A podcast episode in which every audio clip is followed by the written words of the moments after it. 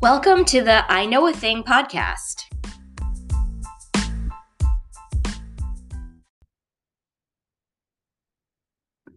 Hi, Sherry. Welcome back. I'm glad to be here again. Lots to talk about. Yeah, definitely. So last time we talked about navigating teen girl drama and the kind of explosion of mental health issues amongst teens. And at the end, we talked about how um, the way you put it, I think, was it's okay not to be okay, but it's also okay to be okay. And how um, and how, you know, certain T V shows and just certain trends are romanticizing mental illness, and you get this sort of copycat effect. So maybe you could tell us a little bit about that. Yes, there's lots of pieces to this puzzle. Um, so there's a lot to be said about kids kind of supporting each other through mental health difficulties. And I love that we're seeing that.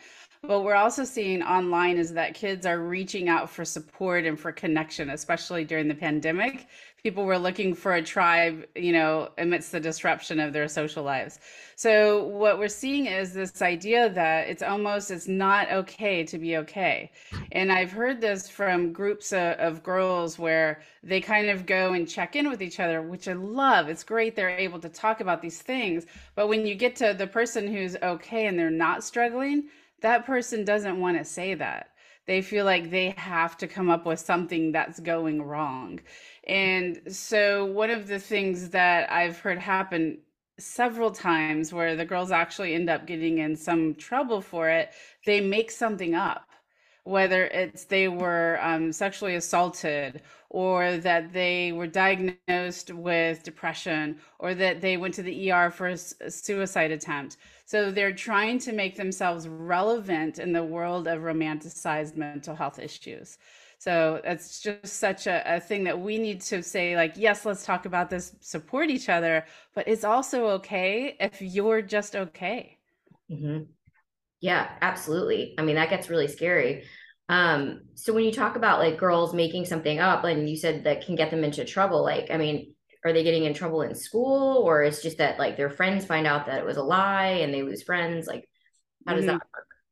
Well, it depends on the situation, of course, but sometimes if it's at school, it becomes a really big issue. So a girl says something, um, assaulted or, you know, suicide ideation. So the counselor comes into play, and then it ends up being like, oh, this girl exaggerated. She's trying to get attention, and we're going to give her either a suspension or something like that, which I, I don't agree with. But, um, you know, it's based on the fact that she lied. And to me, we don't need to punish that. We need to figure out what's going on here. Like, what support does she need? Because in that moment, even though she doesn't have that mental health issue that she's talking about, there's insecurities and something going on that she needs support around.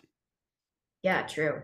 And, and you mentioned this is new. So like, where, when do you feel like this became more of a thing? Cause I'm sure it's always kind of happened, you know, a little bit, but like what, what, what happened, do you think, that made it just become more yeah. spread? Well, I mean, there's the great shift in society right now where we do talk about mental health all the time. It's coming, you know, at school, they talk about it now. The kids are talking about it. Parents, we're talking about it. We're aware of that. We need to be um, on top of these things. But somewhere along the line, I don't know where it was, the shift became where it was abnormal to be just okay.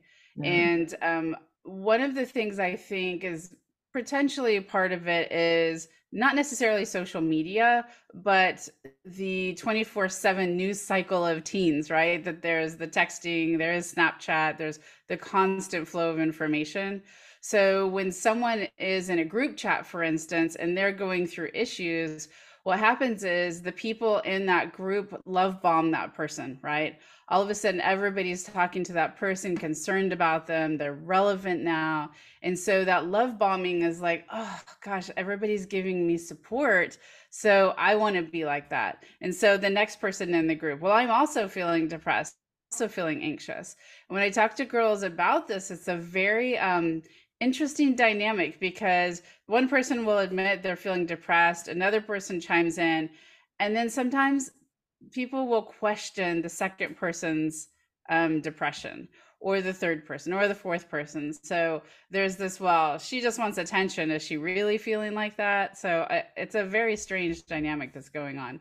But I would say the constant flow of information that people are easily finding out about a diagnosis or a difficulty, that it became a way to get attention. Mm-hmm. Yeah, that makes sense. I just watched, um, or no, it was a podcast. I listened to a podcast called Scamanda. Have you seen that one? The, I haven't. Oh, it's um, a lady who pretended to have cancer for like eight years. Mm-hmm. And she like, yeah, got a ton of attention, but I think she did it financially too, like GoFundMe's and things like that. So yeah. yeah.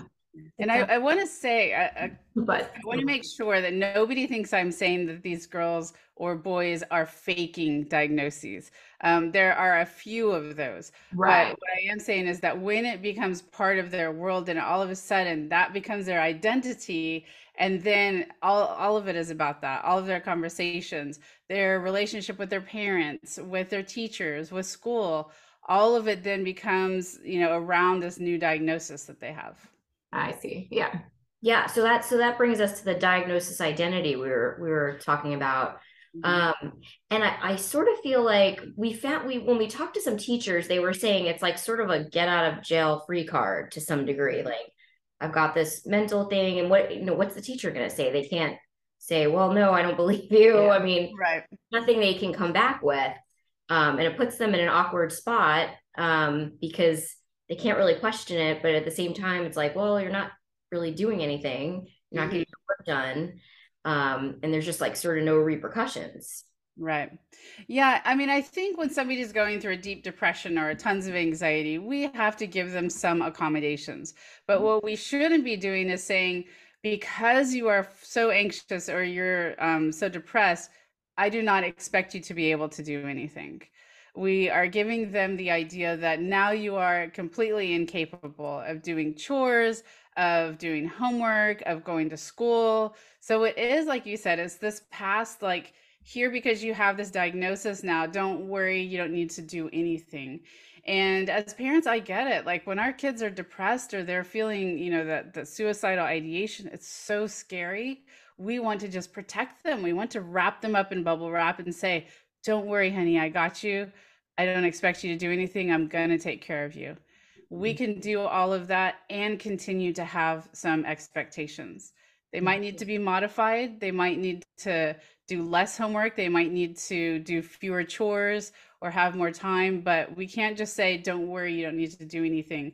Because then all of a sudden their identity becomes, I am broken, I'm incapable, I am fatigued, I'm weak, I, I can't um, deal with uncomfortable emotions.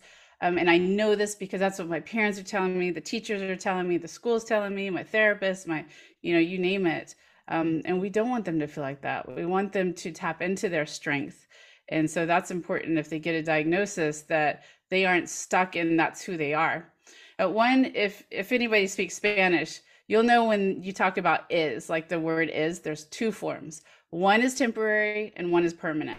Mm-hmm. And in Spanish, feelings are a temporary is, not permanent. We don't have that distinction in English, but we really should, because if you're saying I am anxious, why don't we say right now I'm feeling anxious? Mm-hmm. Or I am depressed versus I am feeling sad or I'm feeling depressed right now. It's, it means like right now, like in this moment versus this is just who I am. Yeah, no, totally. That makes sense. And I also feel like, I mean, with a lot of the issues that we're going to talk about today, I feel like there's a lot of, um, I guess, downward pressure from like even the schools, where they introduced the social emotional learning, the S E L, which well-intentioned, of course, but they end up, you know, from the feedback I've gotten, they harp and harp and harp on mental illness and, you know, how are you feeling and this, that, and the other. And I almost wonder if it didn't sort of backfire a little bit. Mm-hmm. Yeah, I can't speak to that directly. I mean, I love that we have S E L in the classrooms, but it is kind of like with the diagnosis, what do we do with it after that? And when they're talking about social emotional learning, are we emphasizing the positive, the joy, the happiness, the, you know, all of that side of it? Or is it just, oh, is there something wrong? Because emotions are everything. It's not just the negative. Right. Yeah, exactly. Yeah. Um, so we also talked a little bit about the whole child-focused society. Like, tell us what your thoughts are on that. Yeah. I mean, if we think back to our childhoods, um, you know, our parents were around, they took care of us here and there, right? It wasn't like now. And, um, if we were interested in college, we went to college, but it was just very different of how children were seen in society. And right now there's such a focus on our kids, and there, it's lovely that we do this, but it's also a lot of pressure. I mean, I talk to a lot of teens and they feel so much pressure to be the perfect kid, to be the high achieving kid, to do everything that they possibly can do, um, every sport, every, you know, tutoring session, get A's in every class. And it's all kind of come from college. And it used to be some people would go to college, but now we try to say everybody needs to have the opportunity to go to college. But in saying that, we said every child needs to go to college. And um, it, it's just so centered on let's get them into the best college possible, which then becomes very child-centered. Yeah. I mean, that's also interesting too. I always felt like with this whole college push where everyone should go to college, I'm like, who is going to work in the trades? I mean, some people yeah. just, you know, they're, I mean, it's pushing them into something that they're not going to be successful in, that they would have been extremely, mm-hmm. I mean, like, think about, like, I should have been a plumber, for goodness sakes. Like yeah. they make tons of money, right? Yeah. I mean, there's a ton of trades, you know, electricians. Electrician, yeah. yeah. And you can make plenty of money doing that too. Like yeah, tons of it. Yeah. yeah. And be satisfied with your job, right? Some people love that hands-on, like having a job started and finished. And, you know, all of those jobs, there's like a lot of vacancies. And that's mm-hmm. why, you know, they charge so much. But yeah, we need to figure out what our kids are passionate about. And they don't always have to go to college for that. But, you know, that's like the the main ideal that everybody's kind of pushing the kids towards. But then that comes to the parents like, okay, now to get them to that point, I need to totally focus on them for every single thing they do. And it's almost like moms are getting the brunt of this, that moms take a back seat and just put everything into their kids. And that creates a child contingent self-esteem. So the mom's self-esteem is tied into how much is my child succeeding. Um, mm-hmm. So when mental health comes into the mix for that, you can imagine the parents then are second guessing, am I a bad parent? Am I doing things wrong? And then there's a complete loss of kind of identity almost for the mom and the child in those moments. Mm-hmm. And it used to sort of be like, I mean, we we just got back from our twenty-fifth reunion, um, college reunion, Tyler and I, and um, you know, we brought the kids so they could see Washington, D C, and they could see where we met and all that. And we ended up going to an admissions meeting just so they could get a sense for what, you know, what are they looking for? I mean, it's a little early for our kids, but um, at the same time, what are they looking for? And the thing that was so frustrating to me is that even if they meet the expectations that the colleges say that they need to meet, they still probably only have a ten percent chance of getting in. Like right. they could do all this stuff, you know, be at the very top of their class, do all sorts of other things, you know, and still get rejected. Mm-hmm. And it, that's really hard for, as a parent to say like, well, here's all the things you need to do. And then at the end of it, you may not, you still might not get in, you know? Yeah, right. Um, and I've heard this over and over from other, other parents, you know, people I've worked with at Microsoft, and they just said, there is no rhyme or reason sometimes. Mm-hmm. Yeah, which brings us back to the idea of, of mental health, right? That um, part of mental health is being appreciative and mindful and present of where you are in life. So with so many kids starting younger and younger now, they're looking at college as the ultimate goal. So they'll put a lot of things to the side, parents, we do too, to attain that goal. And like you said, it's kind of a crapshoot. So it's important not to say, okay, I need to do all of these things to get into college, but to say, I want to do all of these things because I am enjoying it. I'm excited about it. School's another thing. You got to do it whether you're excited or not. But as far as, you know, all the extracurriculars, like, are they in things that light up their soul? Or do they feel like, oh, I can't quit because it won't look good on my college application? application. Because if they're sitting in an activity that they feel obligated for that application, they're missing out on something else they could be exploring, because we only have so many minutes in the day. Yeah. So it's like almost like reframing in some ways yeah. why they're doing what they're doing. And if they're not doing what they want to do, then don't, you know, don't, don't keep doing it. Exactly. Yeah. And, you know, I know from my own kids, their friends, some of them quit everything because they're like, okay, I'm going to get into Stanford, Harvard, whatever, name it. Um, so I'm not going to do all those things that I want to do. I'm going to focus on these things. And guess what? They didn't get in. And so when they got to college, you know, the college they finally, quote, settled on, they were like, why did I give up all of those things? I didn't get in anyway. Yeah. You know, you can't, there's no guarantee for any college now. And so why give up the things you love because of that possible um, acceptance? Yeah. Yeah. And the, that pressure, in my experience, it doesn't, I mean, it comes from everywhere. Cause like yeah. when we went through the adoption process, the first time to adopt our oldest daughter, the, the, the agency we were working with, cause you know, it, it's just, they did a lot of like, you know, special needs adoptions and things like that. One of the points they tried to make was like, how will you feel if this kid doesn't want to, or end up going to college? And my dad, you know, growing up, it was, he was like, you're going to college. Like, that's it. And so, you know, we were kind of had to think about it a long time ago where we're like, well, it's fine. Like they'll figure something out. So we haven't pushed college, and they're younger. I mean, our oldest are in eighth grade, but it's just kind of one of those things. Like you can go, if you want to go, we'll support you. If you want to do something else, we'll support that. But my oldest is not, is still just obsessed with getting in to a college, and he's like got his whole high school plan, and I'm like, where is this coming from? Yeah, I don't know if it's like friends or teachers or what, but I'm like, well, no matter what, I guess like yeah, you'll yeah. have ends of the spectrum. Mm-hmm. But yeah, I've talked to hard, so hard many, to do. Yeah, I've talked to a lot of teens and families where the parents are like, it's not coming from me. I don't know where it's coming from. I'm telling them they don't have to be perfect, and they want that four point oh and all these things. Um, you're right. It's coming from all over. It's coming from peers. Actually, they mm-hmm. compare all the time. They feel like they're competing with everybody in their class. The teachers talk about it. The counselors talk about it. it it's really everywhere. Mm-hmm. So what, but I mean, do you have any sense of like what has changed? Like why is it, is it the area that we live in? Is it all over that this is happening? I mean, I, I sense it's all over from talking to my friends across the country. Like mm-hmm. they're all dealing with the same thing. Um, but like, where is this coming from? This, you know, necessity to have to go to college? Well, I can't remember when it was. I feel like it was maybe the eighties, perhaps, where all of the school systems went to um, kids need to go to college. It might have been under George Bush, No Child Left Behind. Oh, Child Left Behind. Mm-hmm. Yeah. So, so the concept was fantastic. Um, but overall that translated to No Child Left Behind. Every child needs to go to college. And it's just, it's not the case. It's, it wasn't meant to be like that. You know, there's other ways to be successful and to have a job, to have a career. Yeah. Hmm.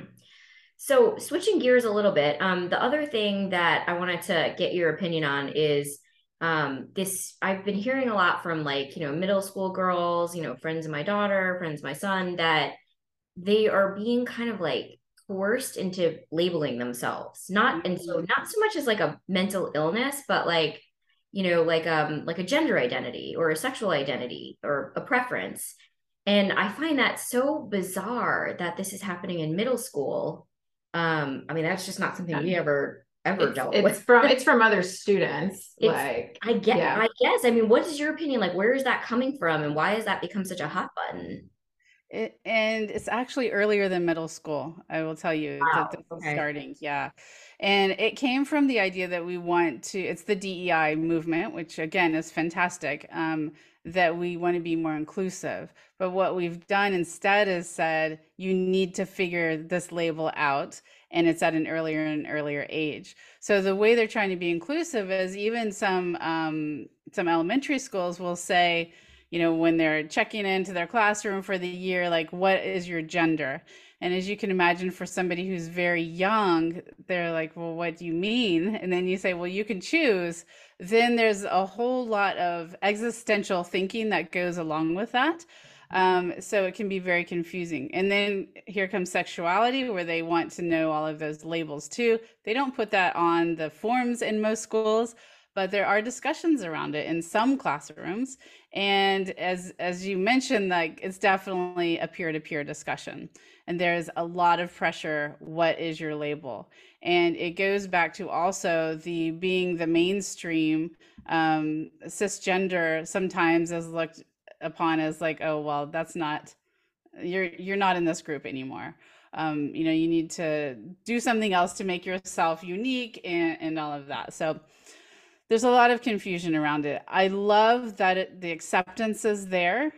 I don't like that the pressure to decide at such a young age is there, because um, they just don't need to label themselves. As they're figuring that out, that's their, in the psychological um, um, spectrum of what they're doing right now, it's figuring out their identity. And when we're saying you need to know now, it's like saying you need to know what your career is going to be. You need to know what what you like the most, what classes you like the most, make all these decisions now.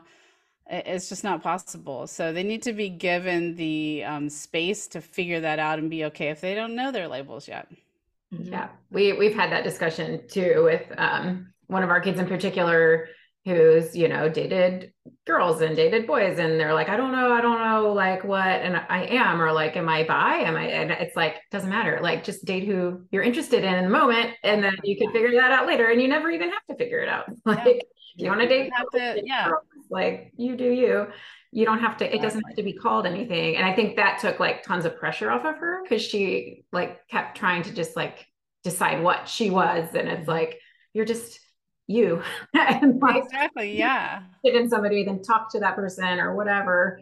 And I think it's just that, yeah, just that permission to just you, you do you, and you never even have to figure it out. Yeah. And it's great to follow that up with giving them the language when their peers do ask. So if they say, what, what's your labels? You can, they can say, um, I haven't decided yet. I'm still exploring. Yeah. Mm-hmm. That's perfect. Yeah. I like that. Yeah. It's interesting when you, so when you said, um, I was trying to figure out when you said D E I, that is that diversity, equity, and inclusion, yes. that, movement, that what that stands for? Okay. Exactly, yeah. Um, I mean, I just find it interesting that with this movement, um, we've sort of like the whole time we've talked today, we've talked about labeling and identities. Mm-hmm. So I kind of feel like it's ironic that this whole right, movement yeah. has produced this, you know, I need to identify myself with a mental illness. I need to identify myself, you know, with a certain sexual preference or gender identity, all at such a young age. Like, these are like weighty subjects that most adults can't even get their head around. And we're asking elementary school students to grapple with this. Right. Yeah. And we also have to realize that in the classrooms, the teachers aren't given the tools to really talk about these things too much. So they're bringing in great concepts, but yet perhaps not in the right way, or not allowing the right discussions to happen. Um, so it, it's, I don't know what the answer is right now. We're figuring that out, because it used to be that none of this was talked about, and now we're on the other end. So where is the happy medium where we can talk about acceptance and inclusion without the labels, without excluding people that don't have the right labels on both sides, right? There's hate from both sides of, and not even both political sides, just whatever side you're talking about, you know, there's the extremes. And we just need to say, hey, these are, these are kids. We can accept them no matter what the labels are. We don't need to label them. Let's just come together and see each other as humans that are complicated with all sorts of different parts to us. Yeah, mm-hmm. Totally agree with that. Yeah. Um, and then you also mentioned something about like triggers for kids and avoidance. So what do you, what's your, what are your thoughts on those topics?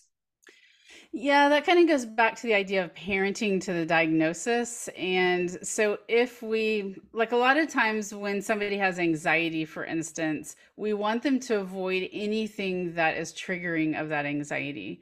We have trigger warnings on everything. And, um, one of the things our kids need to learn is, number one, it's okay to be uncomfortable. We don't want them to have panic attacks, but we want them to know that's an uncomfortable thing we're going to talk about. You're going to get these big feelings, these uncomfortable feelings, but you're strong enough to get through that. So we don't have to protect them from everything, because for anxiety, if you avoid the thing you're anxious about, guess what? It grows. It gets more and more anxiety around that thing. That's why there's exposure therapy, right? If you're afraid of spiders, which I'm deathly afraid of spiders, that, you know, you don't say, okay, we're going to make sure you never see a spider again. We're going to make sure that I can deal with those uncomfortable feelings when I see that spider looking at me. I can totally relate to this because I have anxiety, which I didn't realize until like, you know, like a few years ago that that's what it is. Um, But growing up, I noticed because we moved a lot growing up, you know, and I was super like, you know, I'd be shy and then like anxious and whatever. But I know that once you get through that, it was easier the next time. And so I think I like grew up just kind of like, oh, like this is uncomfortable. It's really, I don't like it, but I'm going to do it because I know next time it'll be easier. And so now I have a kid who's my clone and she's struggling with the same thing. And I, I tell her that all the time. I'm like, listen, I know, but like, I don't like doing this, but every time I do it, the next time I do it, it's easier and it's actually very fun, you know, that kind of thing. So mm-hmm. easier said than done. yeah. Um, it's easier for me to do it myself than to try to convince somebody else of this. Yeah.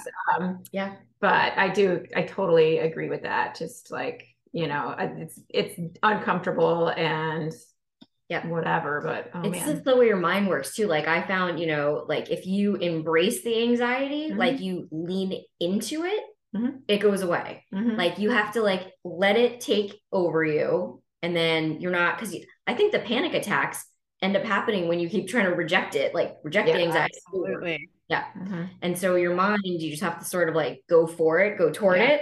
And then it goes away. Use it for good. Yeah. It's a superpower. It's like, uh, yeah. oh, this is a crippling me. right. Right. Right.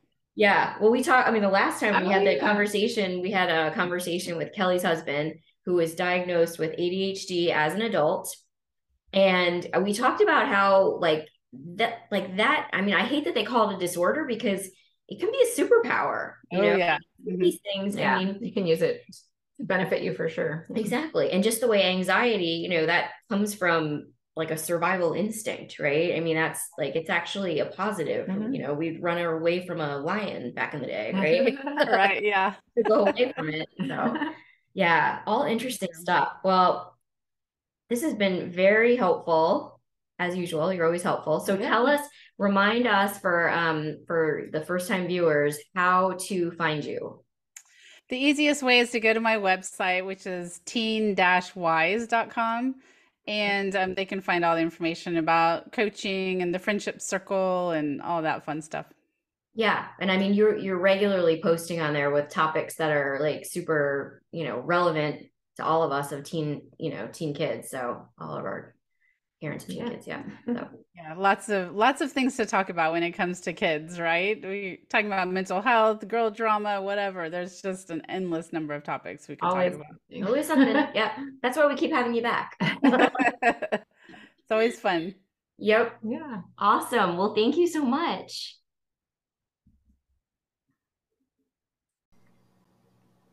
Thanks for listening. Until next time, this is I Know a Thing, a podcast by ordinary moms exploring what we find curious.